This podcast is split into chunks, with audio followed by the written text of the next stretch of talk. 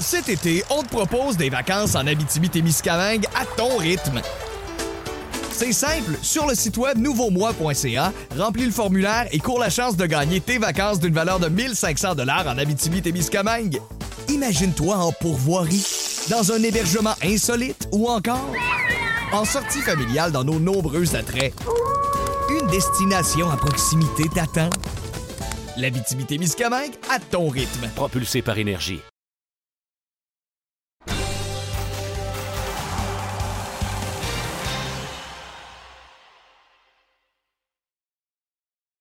Bienvenue à compte complet, notre balado dans ce qui se passe dans le monde du baseball. Alain Juron en compagnie de Marc Griffin. C'est le dernier balado avant le début de la saison régulière. Et tout de suite, je vais lancer l'invitation euh, pour euh, deux émissions qui vont mettre la table sur la saison 2021. Euh, une émission consacrée à la Ligue nationale et une autre dans la Ligue américaine. Donc, tout juste avant le début de la saison, au cours de la semaine prochaine. ce sera donc à suivre deux émissions distinctes. Marc, beaucoup de sujets à aborder. Euh, on ne se dédoublera pas plus qu'il faut là, parce qu'il y a quand même des sujets qui seront abordés lors de ces deux émissions-là. On va commencer avec ce qu'il y a de plus chaud dans le dossier du baseball, les deux retours possibles d'une équipe de baseball à Montréal. Donc, et, euh, au cours des dernières heures, ça a bougé beaucoup. Hier, lundi, Stephen Bronfman qui s'est inscrit officiellement au registre des lobbyistes pour pouvoir s'entretenir du dossier du financement d'un stade à Montréal. Et dès le lendemain, c'est à, peine 24 heures plus tard, euh, il y a le ministre, le premier ministre lui-même, François Legault, qui s'est montré ouvert à la possibilité de s'impliquer. Euh, je pense qu'il est beaucoup trop tôt pour dire quelle forme que ça pourrait prendre, mais la porte est ouverte. Ben, écoute, Alain, euh, c'est sûr que, bon, tu sais, les gens, il y a deux, éléments qui ressortent de tout ça. C'est que les gens disent pourquoi sortir ça maintenant, dans le cas de Stephen Bronfman, compte tenu bon, de la pandémie, euh, des problèmes financiers partout, euh, et, de répondre là-dessus, écoutez, premièrement, il n'y a jamais un bon timing. Euh, mais deuxièmement, je vous dirais que la raison derrière tout ça, c'est que il y a une fenêtre qui s'ouvre présentement pour ce projet-là. Stephen Bronfman en est conscient. Et euh, pour, si on veut continuer à avancer dans ce dossier-là, on n'avait pas le choix de franchir cette étape-là, qui, a, ouvert donc le dossier publiquement. Euh, c'est un dossier qui a continué à avancer, Alain, durant la pandémie. Tu sais, évidemment, ça n'a pas fait l'actualité, mais on a toujours travaillé derrière pour que ça puisse avancer. Et là, on arrive euh, dans une situation où on parle d'aide, d'aide financière de la part du gouvernement. Moi, la première chose qui m'est venue, Alain, je me suis rappelé 1997, lorsque Claude Brochu a demandé de l'aide pour un nouveau stade. Et te rappelles-toi, à l'époque, ça avait fait une tollée, on ne demande pas. Puis là, euh, on ferme des lits d'hôpitaux, on ne construira pas des stades pour des millionnaires. on les a tous entendus, les raisons derrière tout ça. J'ose espérer, Alain, qu'on a évolué au fil du temps. Et j'ose espérer que le langage est différent parce que ce que Stephen Bronfman demande, là, c'est pas donnez-moi 350 millions, on va construire un stade. C'est pas ça du tout. C'est vraiment un partenariat. C'est vraiment une entente gagnante-gagnante. Ça veut dire quoi? Ben, ça veut dire que si vous investissez, ben, vous souhaitez que votre argent puisse fructifier puis que euh, vous, vous, pouvez en gagner davantage à ce moment-là. C'est un peu le même principe, c'est-à-dire que le, gouvernement Legault, actuellement, et ce que j'aime de son ouverture, c'est qu'il comprend l'aspect affaires. C'est-à-dire que si on investit X montant, mais qu'on va en récupérer pas mal plus éventuellement, ben c'est une entente financière qui fait du sens. Tout ce que je veux dire, c'est qu'il faut changer le langage. Moi, je me souviens, il y avait des économistes à l'époque qui disaient c'est une bonne chose si on investit euh, dans les expos parce que, évidemment, on en récolte énormément de revenus euh, à gauche et à droite. Puis là, je ne parle pas juste de l'argent des Québécois qui vont qui, l'espèce de l'argent à loisir, là, qui ça ne va mm-hmm. pas aux expos, ça s'en va ailleurs. C'est pas ça que je parle du tout. Là. Il y a beaucoup d'autres nouvel argent dans ce dossier-là. Tu le sais, Alain, la, péréquation dans le baseball, chaque propriétaire reçoit des, millions de dollars à gauche, à droite. Alors, c'est beaucoup de nouvel argent qui serait investi. Je pense, où je suis content dans la discussion, c'est que tout le monde semble comprendre ça. Maintenant, il faut en faire la vente, entre guillemets, à la population. Parce que si vous dites, ben là, euh, on va aider les expos à construire un stade, puis ça n'a pas d'allure. C'est vrai que ça n'a pas d'allure dire de cette façon-là. Ça n'a pas d'allure. Personne ne va dire, hey, mettez pas les impôts là-dedans, ça n'a pas d'allure. Non, non, mais s'il y a un plan, puis attendons aussi d'avoir, tu l'as dit, d'avoir ce fameux plan-là. Mais ce qu'on recherche, c'est un partenariat, c'est une entente. C'est pas juste pour un stade, un stade. C'est un grand projet pratiquement communautaire, cette affaire-là. Alors, il y a beaucoup de détails. Alors, avant, de s'avancer puis de dire que ça n'a pas d'allure, attendons de voir euh, finalement quelle sorte de, partenariat il puisse avoir entre le gouvernement provincial et Stephen Bronfman, parce qu'il n'y a pas eu de demande au niveau de la ville et il n'y a pas eu de demande au niveau fédéral. C'est seulement au niveau provincial actuellement. Et si on veut avancer, bien, on n'a pas le choix de passer par cette étape-là. Mais j'espère, Alain, qu'on ne tombera pas dans, dans le 1997, j'ose croire. Donc, euh, on a évolué au niveau de ce que ça prend euh, pour une province d'investir. Là, je ne donnerai pas l'exemple de Bombardier parce que ça ne s'est pas résulté en, quelque chose de très positif, mais on a investi dans Bombardier. Pourquoi? Parce qu'il allait avoir des retombées extraordinaires pour tous les Québécois. Donc, c'est un peu la même, le même principe. C'est pour ça que il ne faut pas dénoncer le projet tout de suite tant et aussi longtemps que tu n'as pas tous les détails du partenariat. Puis là, une fois que le partenariat sera public, on verra l'entente, puis qu'est-ce que le gouvernement peut en retirer. Mais là, les gens pourront s'avancer parce qu'on aura plus d'informations à savoir ben, qu'est-ce qu'il y en est vraiment. Parce que euh, n'importe quel investisseur, que ce soit une province ou un investisseur privé, tu veux en avoir pour ton argent. Et puis, c'est comme ça, je pense que Stephen Bronfman n'est pas tout seul. Hein. Il, y a, quelques gros noms derrière ça, des gens du, Québec Inc. Euh, donc, personne ne veut aller voler de l'argent aux contribuables. C'est vraiment un projet euh, qui pourrait être extraordinaire, puis qui pourrait amener éventuellement d'autres projets. Tu sais, beaucoup de monde qui parle de la NBA ou à Montréal euh, ou au Québec, ou peu importe. Alors, moi, je pense qu'il faut avancer. Puis, dans ce dossier-là, faut être patient et attendre surtout l'information réelle qu'on doit recevoir. Oui, deux choses. Euh, je pense qu'il y a eu un texte dans la presse euh, de la part d'Alexandre Pratt. Je pense qu'il résume très, très bien la, pensée derrière euh, ce dossier-là, c'est-à-dire qu'il faut que ce soit gagnant-gagnant pour tout le monde. Et l'autre chose, Marc, c'est que je pense qu'on a un meilleur vendeur qu'en 1997 aussi. Ben, et puis, euh, je pense qu'on a une meilleure ouverture du, gouvernement aussi euh, à ce niveau-là. Donc, il y, a, plein de choses intéressantes, mais je ne veux pas que ça soit concentré uniquement sur le baseball puis 25 millionnaires. c'est mm-hmm. beaucoup plus large que ça, ce dossier-là. Euh, on connaît la visibilité, les études ont derrière tout ça. bon, alors, il y a un impact majeur économique qui, est derrière tout ça. Alors, il faut le considérer dans de telles décisions. Puis, on verra pour la suite. Mais, chose certaine, pour des amateurs de baseball, ben, vous comprendrez que c'est quand même assez rafraîchissant de voir que le dossier continue d'avancer et qu'il y a une autre étape qu'on tente de franchir dans ce dossier-là. Oui, ce sera donc à suivre. Marc, les camps d'entraînement sont en cours actuellement. Euh, on ne s'attendra pas sur les forces en présence. On va le faire, comme je l'ai mentionné d'entrée de jeu, avec euh, nos émissions euh, d'analyse là, pour ce match. Je tiens à préciser que Pierre Arsenault sera avec nous. nous accompagnera pour regarder les forces en présence dans les deux ligues. Euh, d'abord, euh, je te dirais, une des sensations euh, de ce camp d'entraînement, c'est avec les Angels, et je ne parle pas de Mike Trout, mais Shohei Otani, qui lance des balles de feu et qui les propulse à des vitesses aussi faramineuses, à des distances aussi faramineuses. Ben, écoute, Alain, rappelle-toi l'arrivée de, de, Otani avec les Angels, à quel point moi je trouvais ça rafraîchissant d'avoir un athlète qui peut faire les deux, qui peut exceller dans les deux. Ça a été plus difficile qu'anticipé, surtout en raison de blessures, raison d'adaptation. Il y a un paquet de facteurs qui fait que.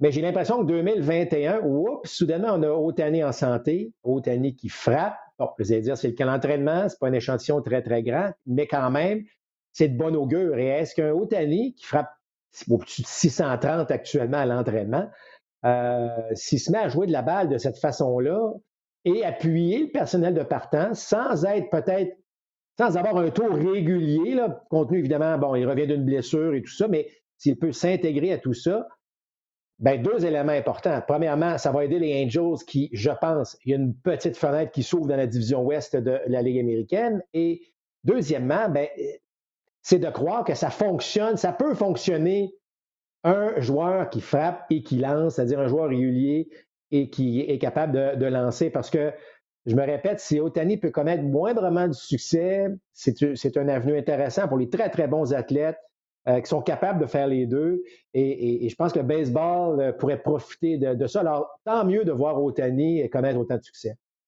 Oui. Et l'autre joueur dont j'aimerais qu'on parle, c'est Vlad Guerrero Junior.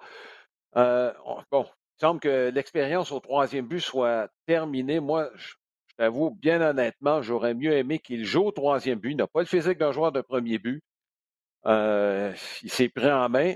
Ceci étant dit, peut-être que les Blue Jays ont erré dans ce sens-là. On aurait probablement dû surveiller d'un peu plus près au cours de ces premières années.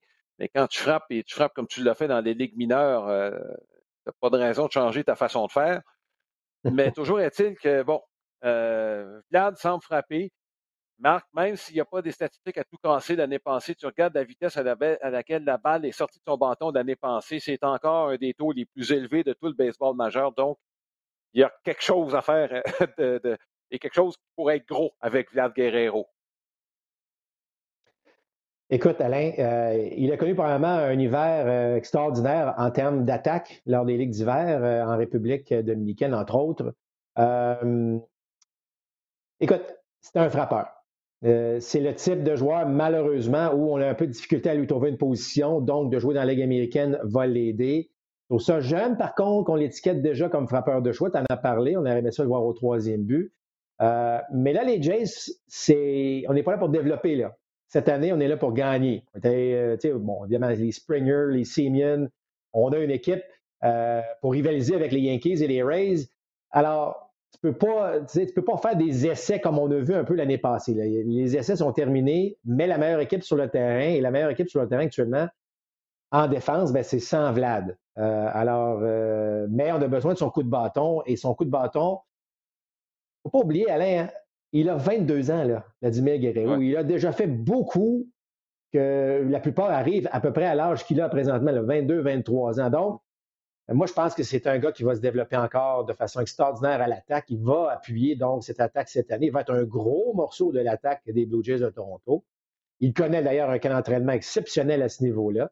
Euh, mais euh, malheureusement, son temps de jeu en défense, ben, probablement va être un peu plus difficile, à moins que Tellez connaisse beaucoup d'ennuis. Parce qu'il ne faut pas oublier que même si Vlad ne joue pas, par exemple, des matchs, ben, avant chacune de ces rencontres-là, il, prend des roulants au troisième, il prend des roulants au premier but. On veut qu'il soit capable euh, d'aider l'équipe à différentes, de différentes façons, mais en début de saison, c'est pas lui qui va être le principal joueur, ni de troisième, ni de premier but. Oui, euh, évidemment, comme tu l'as mentionné, les attentes sont, sont, élevées et dans une section où tu as quand même une équipe, bon, euh, disons-le, les Yankees sont des Yankees avec toute la puissance qu'on leur connaît et les Rays, même s'ils ont perdu des joueurs, ils vont trouver le moyen d'être productifs. On ne mm-hmm. sait pas encore comment, mais ils vont trouver le moyen, ça c'est certain avec euh, notamment un euh, Rose Arena euh, qui va jouer toute la saison. Pas la production qu'on a vue dans les séries l'année passée pendant 162 matchs, mais bon, ça devrait être assez spectaculaire chez les Rays cette année. Marc, le baseball majeur vit, on, est au milieu là, probablement d'une des aires de changement les plus importantes, je te dirais, de l'histoire du baseball majeur là, depuis, depuis je dirais pratiquement l'arrivée de Jackie Robinson. On parle de changements importants. Là. On est peut-être en train de vivre au niveau social que ça se passe, mais il y a des changements très importants qu'on est en train de vivre. Et ça se voit à plusieurs niveaux. Euh, je dirais même au niveau, oui, social. On l'a vu avec l'embauche de femmes instructeurs, avec l'embauche de femmes de directeur général au deuxième, directeur général au deuxième étage. Et là, le défi, c'est sur le terrain. On parle de dynamiser maintenant le baseball. Je pense que le, le mot juste marque pour que le baseball tire son épingle du jeu, on parlait de divertissement, de dollars divertissement tantôt. Il y a de la compétition, il y en a de plus en plus, et le baseball doit trouver le moyen d'attirer tout le monde. Et quand je dis tout le monde, Marc, on parle beaucoup des jeunes, là, mais euh, je pense qu'il faut considérer aussi, oui, euh, les gens, quand ils ne travaillent plus, quand ils sont retraités, on vit jusqu'à 80 ans, Marc. À 60 jusqu'à 80, là, il y en a du dollar divertissement, puis il y en a des gens là-dedans qui aiment le baseball et qui veulent continuer de le euh, regarder. Il y a des essais vont se faire dans les ligues mineures cette année. J'aimerais qu'on les décortique un peu. Et le baseball majeur a eu l'idée euh, d'implanter ces mesures-là, une par ligue, pour les isoler, pour voir séparément comment ça va influencer la façon dont le match va se dérouler. On va euh, commencer euh, par des mesures. C'est un ancien voleur de but, Marc, qui peut sembler banal, mais on élargit bon, le carré, le but, le, coussin, là, on l'élargit un peu, on va changer la texture pour éviter les blessures, éviter qu'on glisse sur ces, sur ces coussins-là. Est-ce que ça va vraiment changer quelque chose outre augmenter la sécurité des joueurs? Cet été, on te propose des vacances en Abitibi-Témiscamingue à ton rythme. C'est simple, sur le site web nouveaumois.ca, remplis le formulaire et cours la chance de gagner tes vacances d'une valeur de 1500 dollars en Abitibi-Témiscamingue. Imagine-toi en pourvoirie, dans un hébergement insolite ou encore en sortie familiale dans nos nombreux attraits. Une destination à proximité t'attend. L'Abitibi-Témiscamingue à ton rythme. Propulsé par énergie. Oui, ça va changer des choses, Alain. Et euh, juste pour, euh, juste pour euh, ajouter à ce que tu viens de mentionner, évidemment, le baseball, rappelez-vous, a embauché quelques, quelques gros noms, des anciens présidents, des anciens directeurs généraux, des anciens joueurs, justement pour dynamiser tout ça. Des, des, gens même qui étaient en place ont contribué peut-être même, par exemple, aux défenses adaptées, là, qui certains disent ont eu, dont Théo Epstein en passant, qui est maintenant qui fait, qui fait maintenant partie d'un comité justement pour dynamiser. C'est un, terme que j'aime que, tu as employé, mais que j'aime bien. Euh, donc, au niveau 3 on va agrandir les buts. Tu sais, Alain, c'était 15 pouces, on va y aller à 18. OK? Euh, là, vous allez dire, ben, il y a un petit 3 pouces de plus au premier but, parce que le premier but est en jeu, en passant. Euh, et le petit 3 pouces au deuxième but. Alors là, rappelle-toi les fameuses reprises vidéo que l'on voit à peu près sur chacun des vols de but. Euh, ben là, un petit 3 pouces ici, un petit 3 pouces là, euh, plus le gant de faux qui a l'impression 3-4 pouces de plus le, que, la main. Oui, ça va donner un avantage pour les voleurs de but. Euh, oui, il y a une question de sécurité, mais même le baseball majeur l'a souligné du fait que c'est aussi pour dynamiser et donner une chance aux voleurs de but et donc les joueurs les plus rapides, de, de se donner en spectacle. Donc, de se donner, parce que Écoute, Alain, euh, tout le monde, enfin, la plupart des gens de, nos âges là, ça rappelle la belle époque euh, des expos, des cards, que ce soit Reigns, que ce soit Ron Floor, que ce soit euh, Vince Coleman. On appréciait le vol de but qui faisait partie. Là, à, à, la limite, on allait voir jouer Tim Raines juste pour le, voir voler un but ou deux. le, puis le baseball, avant de prendre ces décisions-là, parce que là, on va le décortiquer, mais avant de prendre toutes ces décisions-là, dites-vous bien aussi on est allé cogner, on est allé parler aux amateurs, euh, aux entraîneurs de Ligue mineure. Euh, on, on, a parlé à beaucoup, beaucoup de monde autour euh, du baseball pour dire qu'est-ce que vous aimeriez voir davantage. inévitablement, la réponse a été on veut voir plus de balles en jeu parce qu'on a de plus en plus mm-hmm. de bons athlètes. Mais qu'est-ce qu'on veut voir? On veut voir des vols de but. Parce qu'un vol de but, là, c'est que soudainement, mm-hmm. tu mets en valeur de la vitesse, tu mets en valeur un receveur, tu mets en valeur les bons athlètes qui couvrent euh, avec au deuxième but. C'est ce que tu veux voir. Donc, j'aime, j'aime cette, euh, cette idée-là qui, qui ne dénature pas le baseball. À l'œil nu, personne ne mm-hmm. va voir la différence vraiment, mais ça peut changer une chose euh, sur, sur ce qui se passe sur le terrain. Bon, on va continuer dans la même vague. il y a deux autres mesures qu'on va tester. Et ça, Marc, tu as volé des buts quand tu étais joueur. Là, c'est une limite de deux euh, deux tentatives euh, de, retirer le coureur sur les sentiers par le lanceur par présence au bâton. Je sais que tu as cette théorie qu'il n'y en a jamais plus que trois avant qu'on parte vers le deuxième, une théorie qui s'est avérée, je te dirais, presque à 100% des fois où on a vu un voleur de but sur les sentiers depuis qu'on travaille ensemble. Euh, si tu étais voleur de but, là, après le premier, là, tu serais presque prêt, j'imagine. Ben, celle-là est un petit peu, je dirais pas tirée par les cheveux, mais j'ai hâte de voir les résultats. C'est-à-dire que ça, c'est au niveau du A faible, donc le lanceur. Puis, ça inclut, Alain, une chose, c'est que si tu décides de retirer complètement ton pied de la plaque, mais de ne pas lancer au premier but, ça compte. Ça mm-hmm. compte comme si tu en as juste deux. Tu peux effectuer une troisième tentative, mais il faut que tu retires le coureur. Parce que si tu ne retires pas le coureur, il y aura une feinte irrégulière d'appeler, donc le coureur va aller au deuxième. Pour le voleur de but, c'est sûr que si soudainement, imagine-toi qu'il y a deux relais au premier but, tu sais qu'il n'y en aura plus d'autres.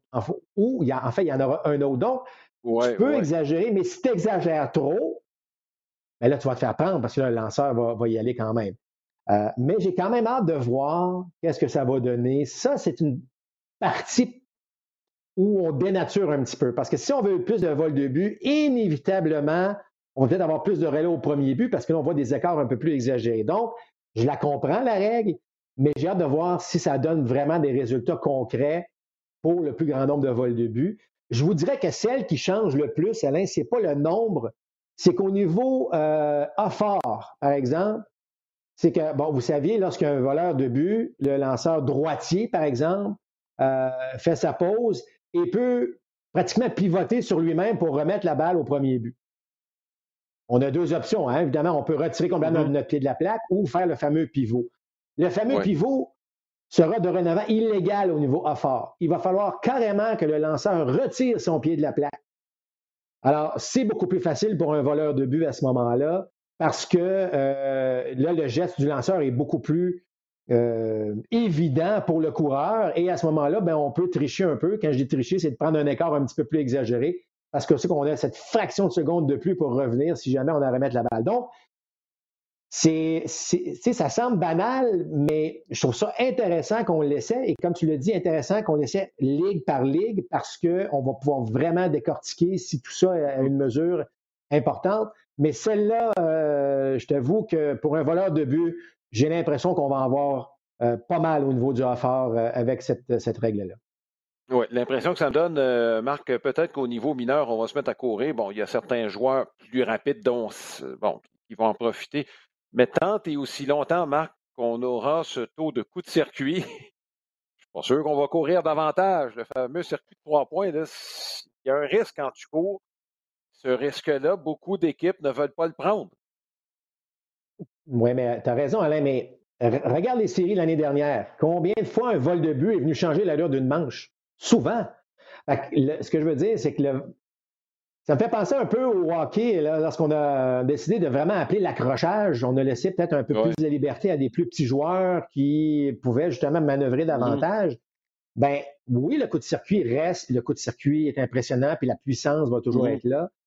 Mais est-ce qu'il y a il y a des joueurs, là, euh, bon, euh, il y a des joueurs qui n'ont pas de puissance, mais qui sont rapides, puis soudainement, si cette vitesse-là est mise de l'avant, et qu'on puisse l'exploiter davantage, ben, je pense qu'il y a des équipes. c'est sûr qu'on on, fait les changements maintenant, les organisations arrivent, OK, là, euh, on n'a peut-être même pas de coureur rapide dans notre organisation, donc ça ne changera pas grand-chose.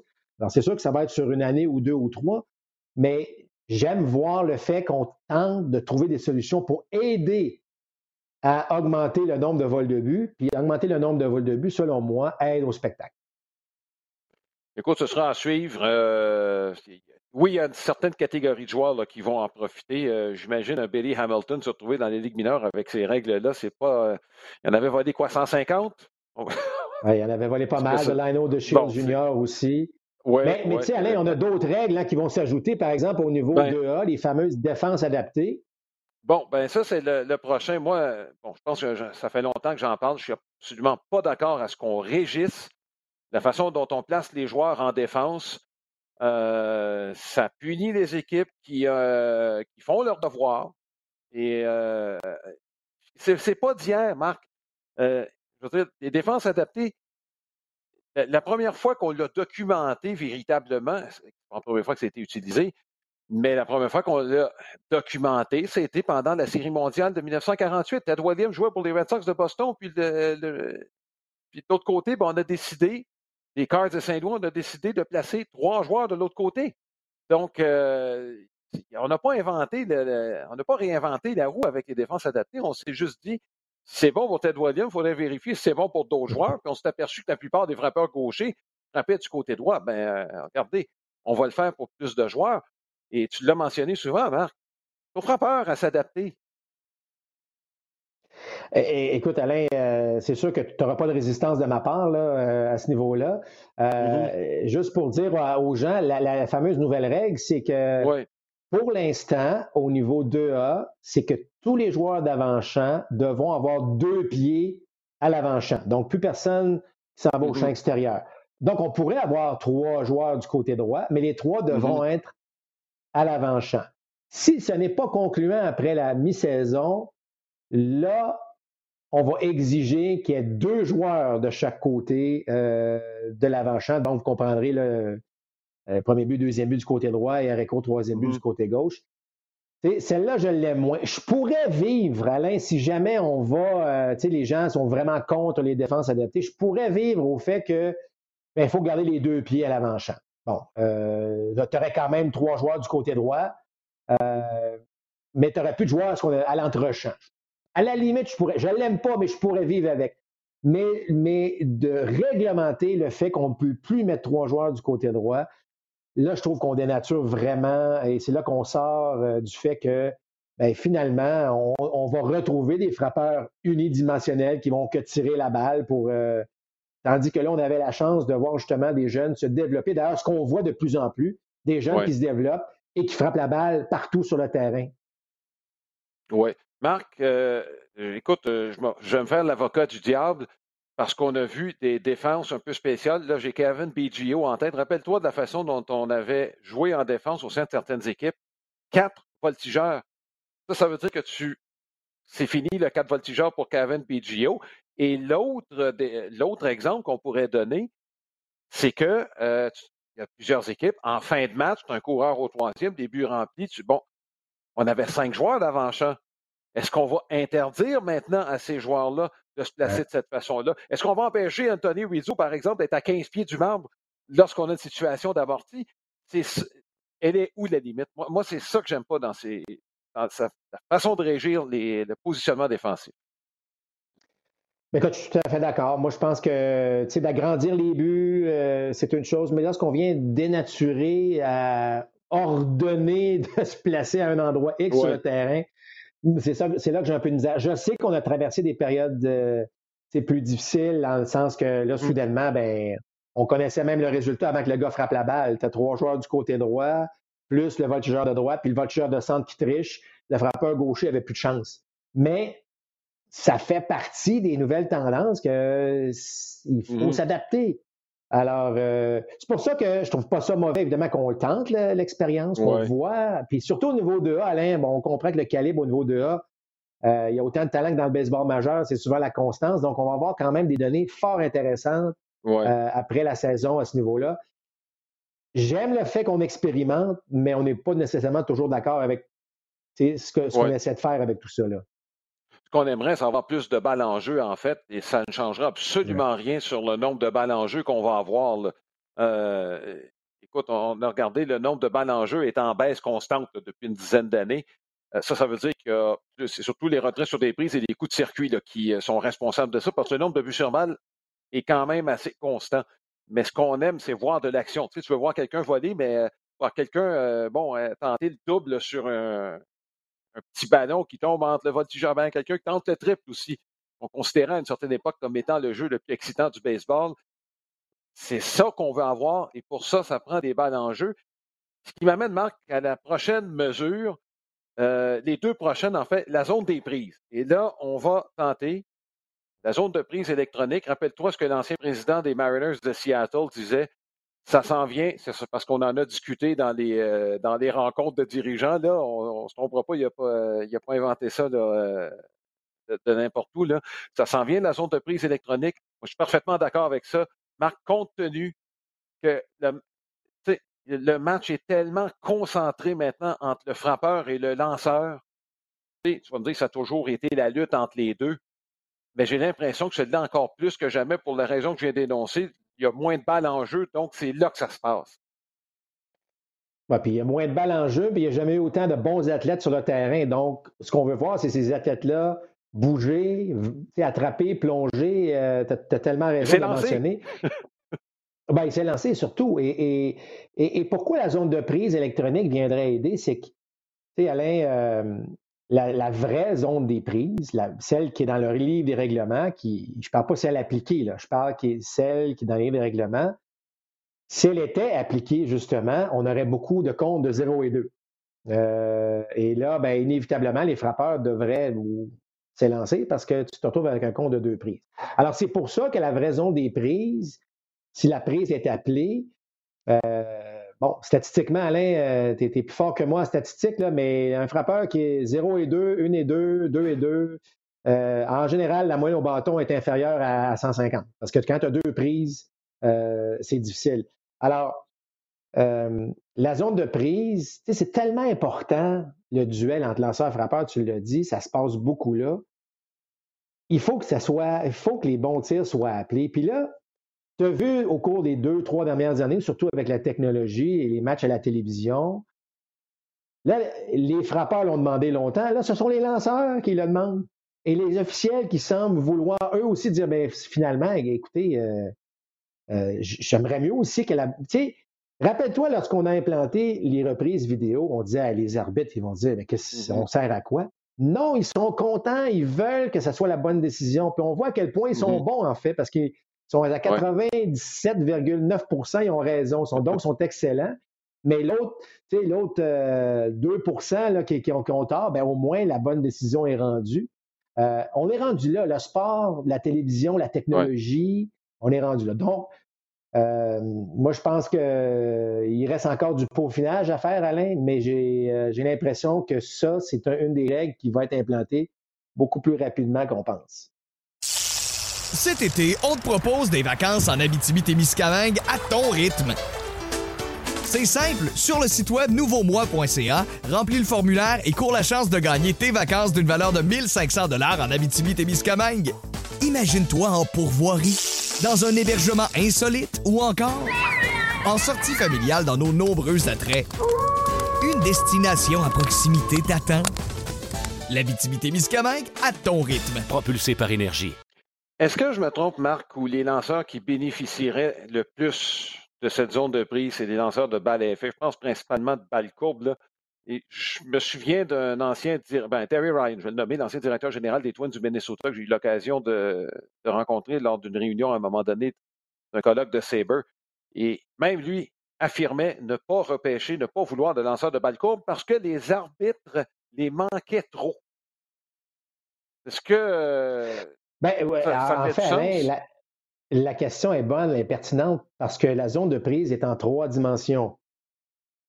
Euh, mmh alors là, est où la zone de prise? Et est-ce que si la balle effleure le bas de la zone de prise, mais qui peut même tomber au sol après le marbre, qui est 100% une balle dans le baseball d'aujourd'hui, pourrait devenir une prise. 12 à 6, là?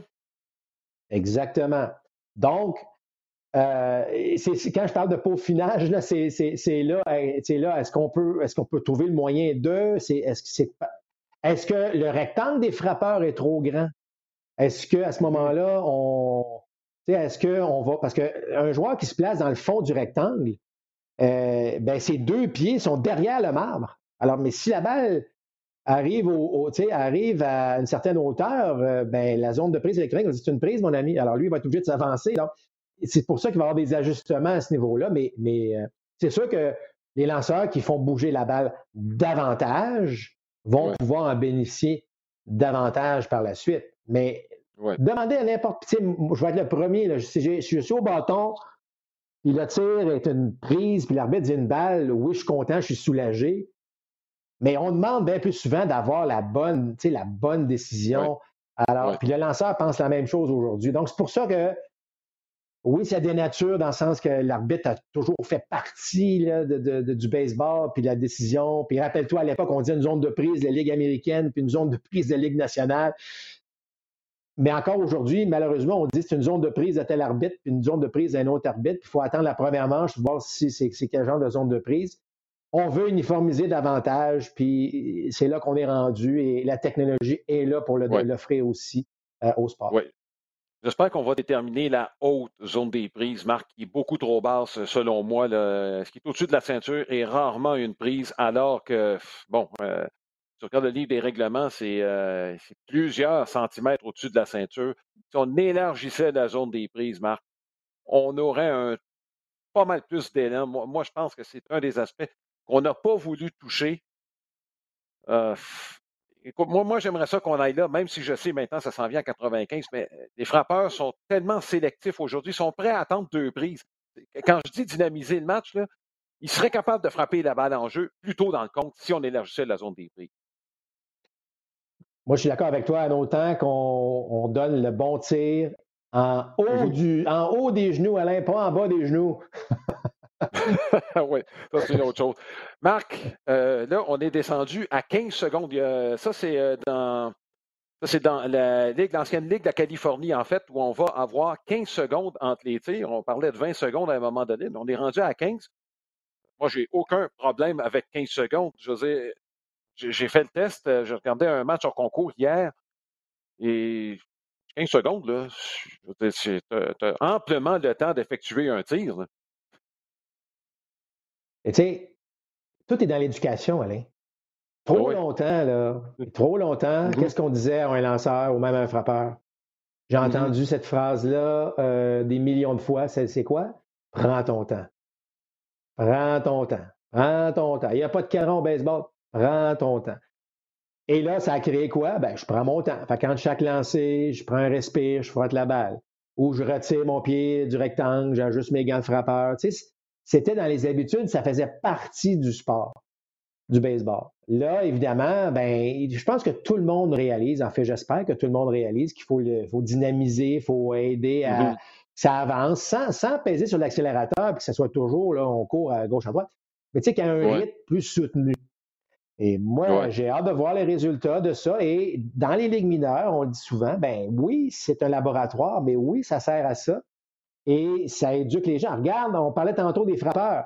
Ben, en ce moment, que ce soit au niveau collégial et au niveau du baseball professionnel mineur, des, des catégories de A surtout, là, ben, on est en train de dire aux joueurs, écoute, si tu fais juste tirer la balle, tu sois droitier ou gaucher, tu fais juste tirer la balle, ça ne marchera pas ton affaire. Donc, ouvre tes mm-hmm. horizons et c'est ce qu'on voit de plus en plus. Donc, ça passe par là, une certaine éducation. On ne peut pas changer ça du jour au lendemain, mais ça va servir et j'ai hâte de voir ça aussi, les résultats. Et euh, surtout, te demander au lanceur, est-ce que ça a eu un impact énorme sur ton rendement d'avoir cette pression-là qui dit écoute, hey, t'as pas le temps, frotte ta balle, mais tu as, 15 secondes, let's go. Alors, c'est pour ça que j'aille pas le. tu sais, j'aime pas tout ce qu'on fait, mais j'aime le fait qu'on soit créatif et qu'on tente des affaires. Et si on le tente dès maintenant, Alain, dès la première année qu'on qu'on prend un peu le contrôle des équipes des ligues mineures euh, au niveau du baseball majeur, ben c'est parce qu'on veut être en mode accéléré. Mm-hmm. Et j'ajouterais aussi que c'est la dernière année du contrat, donc la convention collective se termine. Alors, il y a sûrement aussi euh, ça qui, qui, joue derrière. Là. Et, euh, Marc, je sais que les joueurs veulent se servir un peu de ça comme levier, mais ils n'ont pas intérêt à le faire parce que tout ça est pour ramener l'intérêt. Et s'il y a plus de gens qui s'intéressent au baseball, ça va jouer dans le portefeuille des joueurs. Exactement. C'est ça. Euh, bon.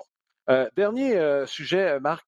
bon, ça, on a perdu, on le sait, beaucoup de, joueurs de baseball de qualité, même sur le plan local, avec les départs malheureusement d'Éric Aucoin et Réal Cormier. Dernièrement, il y a un ancien receveur, pas receveur, mais bon, le lien va se faire, là, instructeur des expos qui est décédé. Je voudrais que tu me parles un peu de, l'importance des instructeurs dans une organisation. C'est Norm Sherry, qui était instructeur des expos dans les années 70. Quand il est arrivé, son mandat, ça a été clair, ça a été de travailler avec Gary Carter pour peaufiner son jeu en défense. C'était, son travail.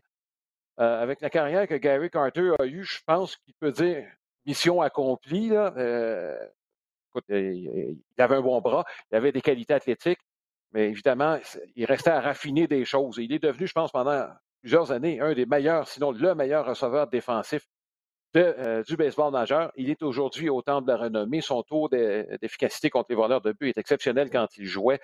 Marc, euh, les instructeurs, euh, souvent, ils passent sous silence, on parle des gérants.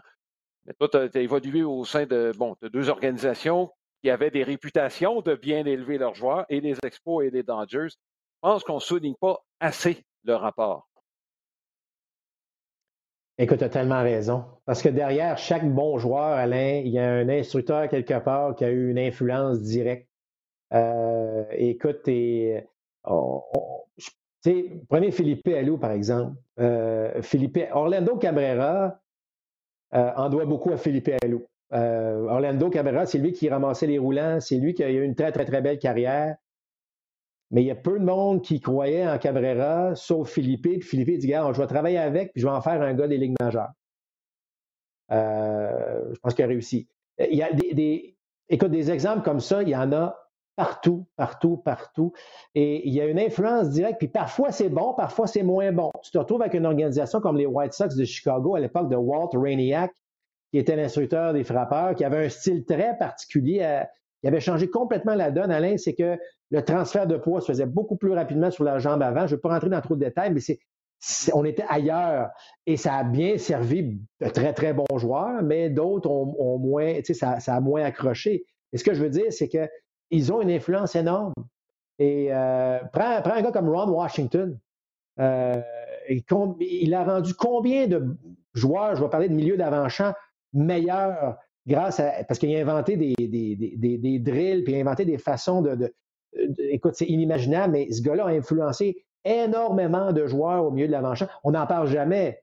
On n'en parle jamais. Donc, oui, euh, les instructeurs travaillent dans l'ombre. Ils le savent, par contre, puis la récompense, c'est de voir justement le, joueur exceller ou, reprendre là où il avait laissé. Euh, c'est des rôles parfois ingrats, méconnus, comme l'exemple que tu as donné sur Gary Carter.